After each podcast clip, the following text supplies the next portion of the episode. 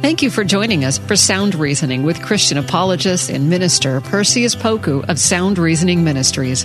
It's our prayer that today's program will educate, train, and empower you to defend your Christian faith with confidence. Perseus has his bachelor's in history and a master's degree in apologetics. We hope you enjoy this time of equipping so that you can answer questions to defend your Christian faith effectively. Now, here's Perseus Poku on Sound Reasoning. Welcome to Sound Reasoning. I'm your host, Perseus Poku. On today's episode, we wanted to continue our discussion on the Bible. On the Bible. Uh, I just can't talk about it enough. This writ, W R I T, that the Lord has given us uh, to live our lives, and not just to live our lives, but to live it more abundantly. We have the answers to life's issues, all summed up in the personage of Jesus Christ. And in the Bible is where we learn more about Christ, the salvation he offers, and the direction he dictates. So, having the Bible is not enough. We must treat it the way that it ought to be treated. The Bible, as some have said, is the basic instructions before leaving earth. It is the love message from God to us. The Bible that we have. It's more than just a nice leather bound cover, and uh, it's more than just uh, a book that contains ancient maps. It's, it's more than that. It's, it's more than just a book with red letters uh, referencing Jesus Christ. It's, it's more than that. Uh, it's more than just the material things that we use it for. It's more importantly uh, God's Word. It is that metaphysical aspect of the Bible that all of us should pay attention to.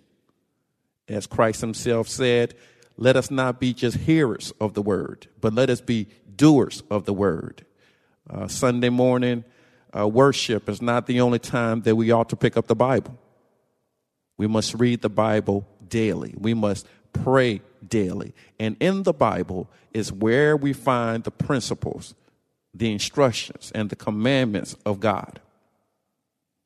Having the Bible again is not totally enough. It's good to have a Bible, but are we reading the Bible? Are we applying the Bible?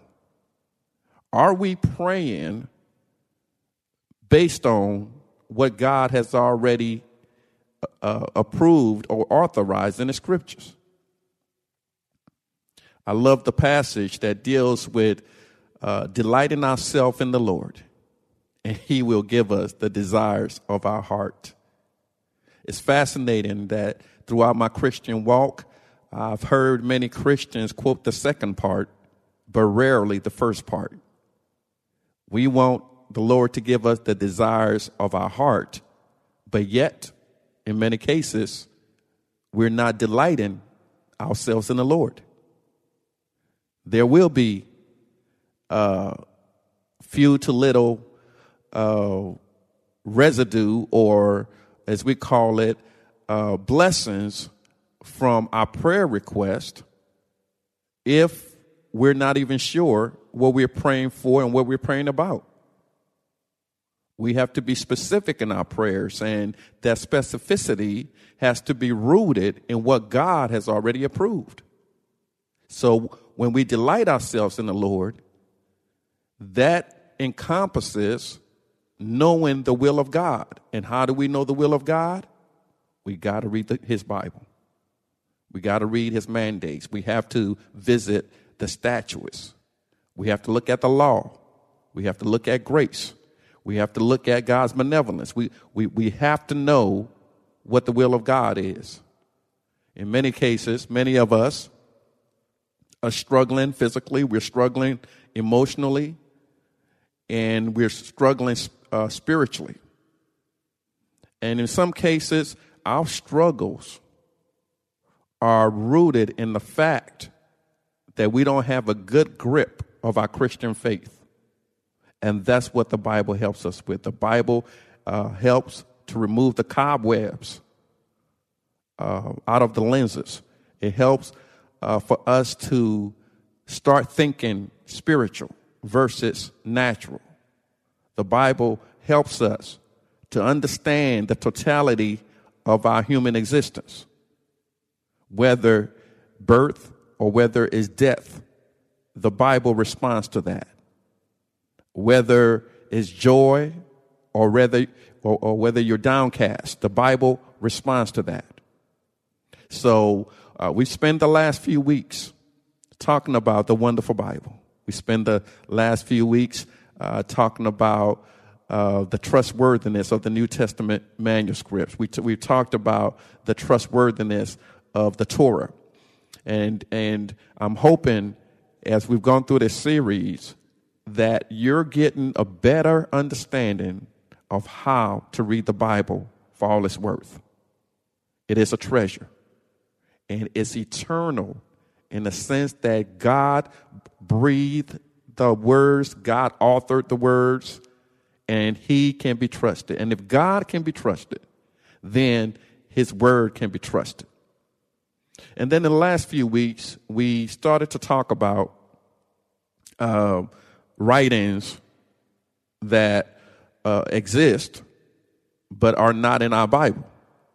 And many people in the world, uh, skeptics especially, have tried to imply that um, Christendom or the church has um, actively portray, uh, portrayed a fraud on humanity.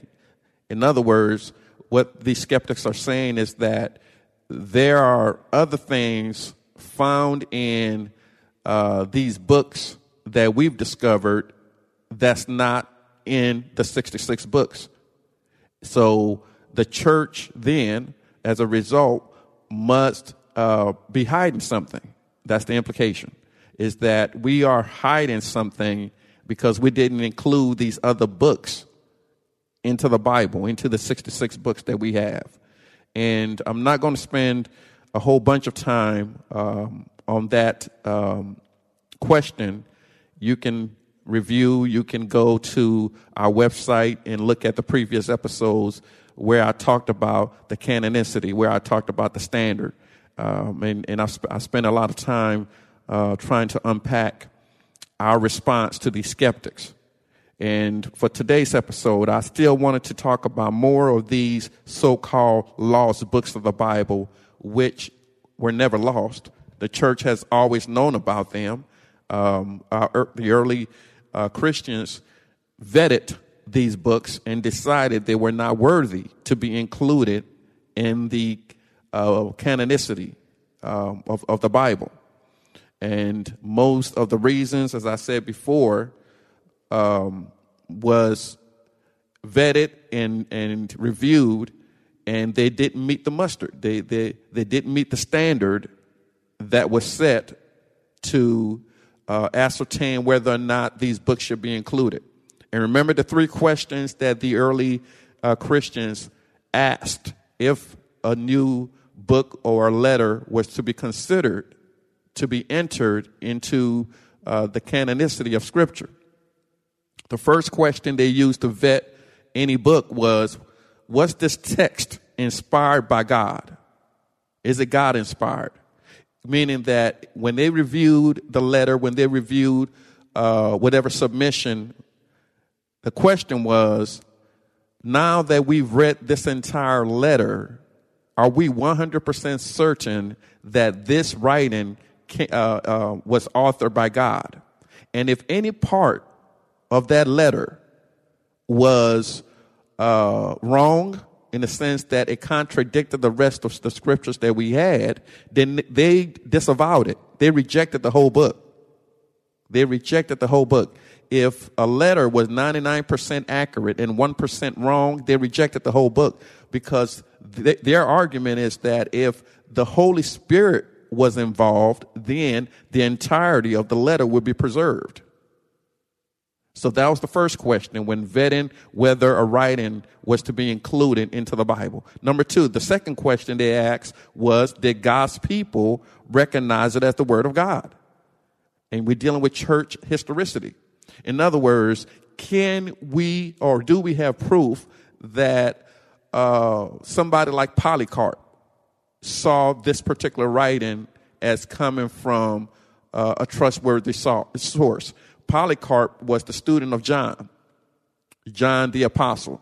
And then, uh, if it can't be traced through uh, credible hands, then it was rejected. So, if Matthew wrote a letter and the church was familiar with that letter, and that letter was distributed among Christian churches in the first century, then uh, if a copy came into the hands of the early Christians who were dealing with canonicity, they could determine through the exchanging of hands to the uh, trustworthiness and credibility of eyewitness testimony and writings, if they can trace it back to the usage of the early Christians who were credible, then it was allowed. And again, it, it must be harmonious with the rest of Scripture. So that was the second question. Did God's people recognize it as the Word of God? Was it already uh, in existence in the, in the, in the church community? uh, based on uh, uh, the historicity, based on trustworthy uh, sources. Uh, can that be trusted? Then the third thing was was the text su- successfully preserved? Was it su- successfully preserved? how did we obtain these writings? Through whose hands did it come through for us to get these writings? And so uh, that was looked at. Where did it come from? Uh, who had it? Uh, when was it written? And how? Uh, uh, what what was it found in? So all these questions were asked, and the early Christians were very diligent and careful to make sure that whatever writings were allowed in the canonicity of Scripture was thoroughly vetted and researched.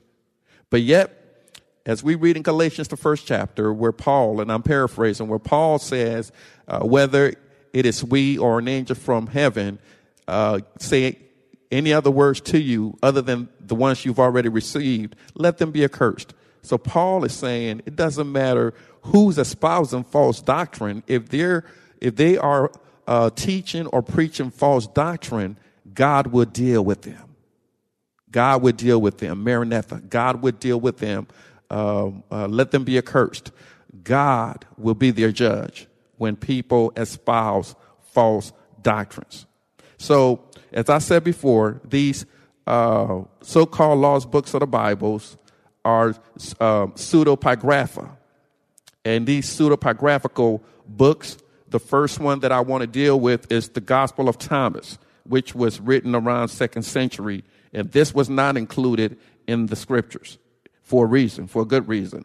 Now, this work was mentioned by early uh, church fathers such as Irenaeus and Origen, and it contains unsubstantiated claims about the early life of Jesus Christ. Some of the writings also included Gnostic beliefs. So, this is why it was not included uh, in the rest of Scripture. Uh, and in terms of Gnosticism, when, I, when we say Gnostic belief, uh, that's uh, spelled G N O S T I C, Gnostic, and sometimes uh, the uh, extenuation of it is Gnosticism, um, or the conjugation rather. Uh, Gnosticism. You you'll see this in a lot of Christian theological books, or you'll see it um, on, in the footnote section of your own Bible. And the people that followed Gnosticism, the basic premise uh, was this uh, God called the Demiurge. And um, they believe that God uh, sent Jesus, but Jesus did, wasn't here physically. He was totally spiritual. Uh, that Jesus uh, approached to them spiritually, uh, privately, subjectively. So uh, when Jesus came, he didn't have a real body. Their theology uh, taught that the body was evil. Why? Because all material substances was evil. Uh, their argument in some of their writings would say uh, you, you, see, the corruption of the body proves that the body is evil because the body deteriorates. And so they had a bias against all physical things. Um, and they were trying to escape the body. Uh, their deliverance, their salvation was to escape this body and only deal with the spiritual. See, the, the, the, the problem, again, when somebody have that type of argument, you must compare the scripture uh, to scripture, test the spirit by the spirit, and in scripture, the body is valued versus devalued. The, the, the body is promoted. Jesus rose up physically in the physical body. When, when Jesus uh, um, asked uh, Thomas to touch his hands, that was physical. It wasn't spiritual. And so you may be saying, what's the big deal? Well, the big deal is whenever uh, there is an error in theology, whenever there's an error in doctrine, it turns into heresy, and heresy uh, hurts people. There have been major movements that have started from a uh, misunderstanding or misinterpretation or intentional uh, bad teaching, uh, which which uh, came into a, a, a, bigger or problematic issue for the church. Uh, same thing with um, Charles Taze Russell, who started the Jehovah Witnesses. His, his, his, his misunderstanding of simple scriptures blossomed into this movement that we call Jehovah Witnesses. So don't ever um, misunderstand or don't don't ever uh, just uh, callously think that when somebody has uh, an error in doctrine that is innocent. Uh, the devil will use what you deem innocent and blow it up into something large. And if we don't deal with it when we first uh, see it, it will blossom into something bigger. Uh, so we, uh, we, we must reject false doctrine. We, we must reject um, uh, doctrines that are contrary to the rest of what the Bible already says. So that's the Gospel of Thomas, which uh, we believe was written in the second century. Then the next uh, pseudepigrapha book uh, that they call the or categorized as the lost books of the Bible is the Gospel of Peter, which was written in the second century. Now, this work was cited by uh, the early church father Eusebius as well as Origen. Uh, this work was also rejected because some of the passages rejected the humanity of Christ, uh, which in history we call the Doceticism movement, where uh, uh, this group of uh, so-called Christians they rejected the uh, humanity of Jesus Christ. Now, we that are Christians um, that uh, study the Bible, we know that Jesus was fully God and fully man and to reject, uh, for, ex- for an example, to reject his divinity as the Jehovah Witnesses do, or to reject his humanity as the Doce- uh, Docetic movement was doing, is to give a, a, skewed view of who Jesus is biblically. And again, um, having a, a, false view or an unbiblical view of anything can blossom into things that are more dangerous. Uh, we, we, must nip heresy at the root.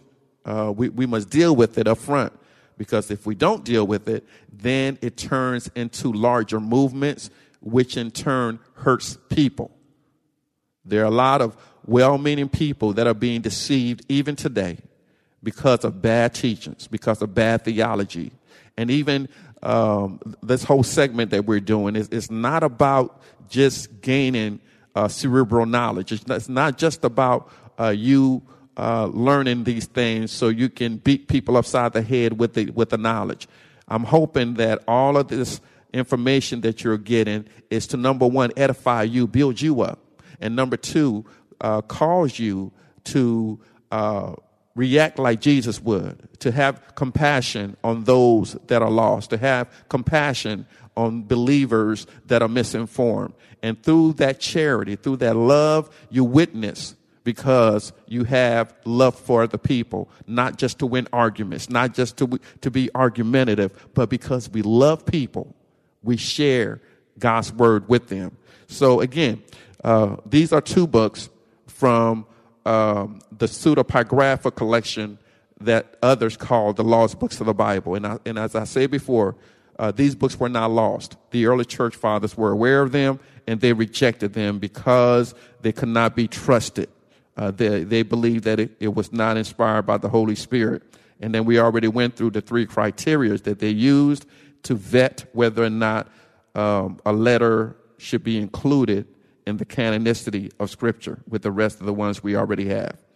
So the Gospel of Thomas was rejected. The Gospel of Peter was rejected. The Gospel of the Hebrews um, was also vetted. This work was familiar to Church Father Eusebius, Origen, and Clement of Alexandria.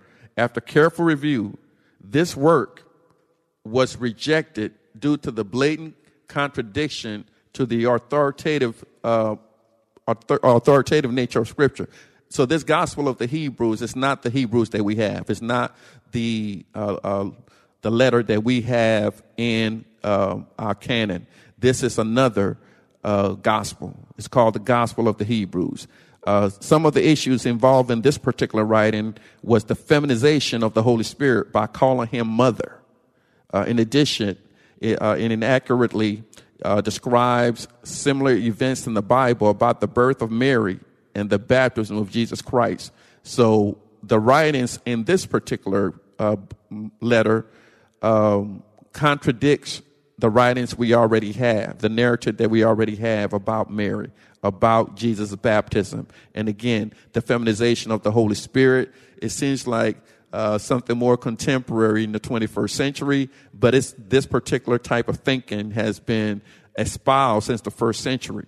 So um, this whole thing of uh, heresy or uh, unbiblical writings has been going on since the first century. It's nothing new under the sun. Number four, the Gospel of Philip, written in the second century. This work was rejected due to its Platonic influences.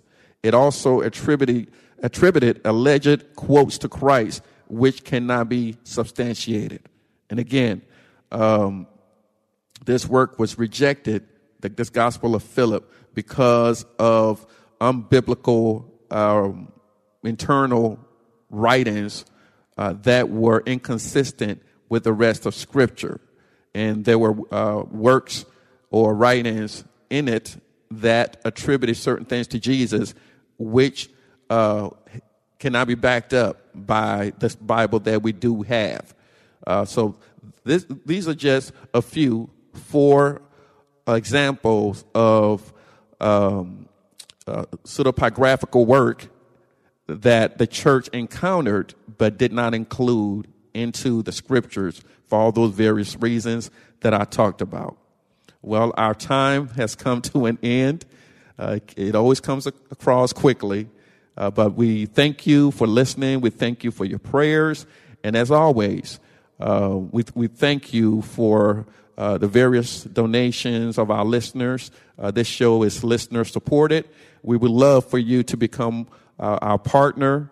Uh, if you like to give, you can go on our west, website, srministries.org, or you can write your donation out to SRM or Sound Reasoning Ministries, uh, P.O. Box 582-306, Elk Grove, California, 95758.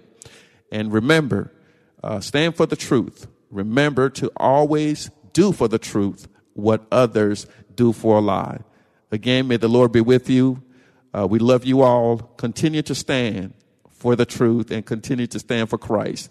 Uh, until he comes back, may the Lord be with you. God bless.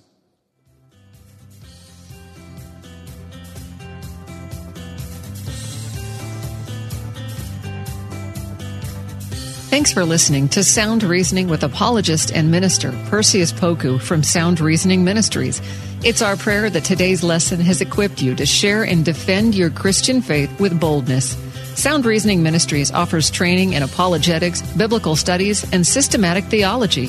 Join in on discussions on Facebook at Sound Reasoning Ministries. For more information about the ministry, to send an email, ask a question, or support the ministry, visit online at srministries.org.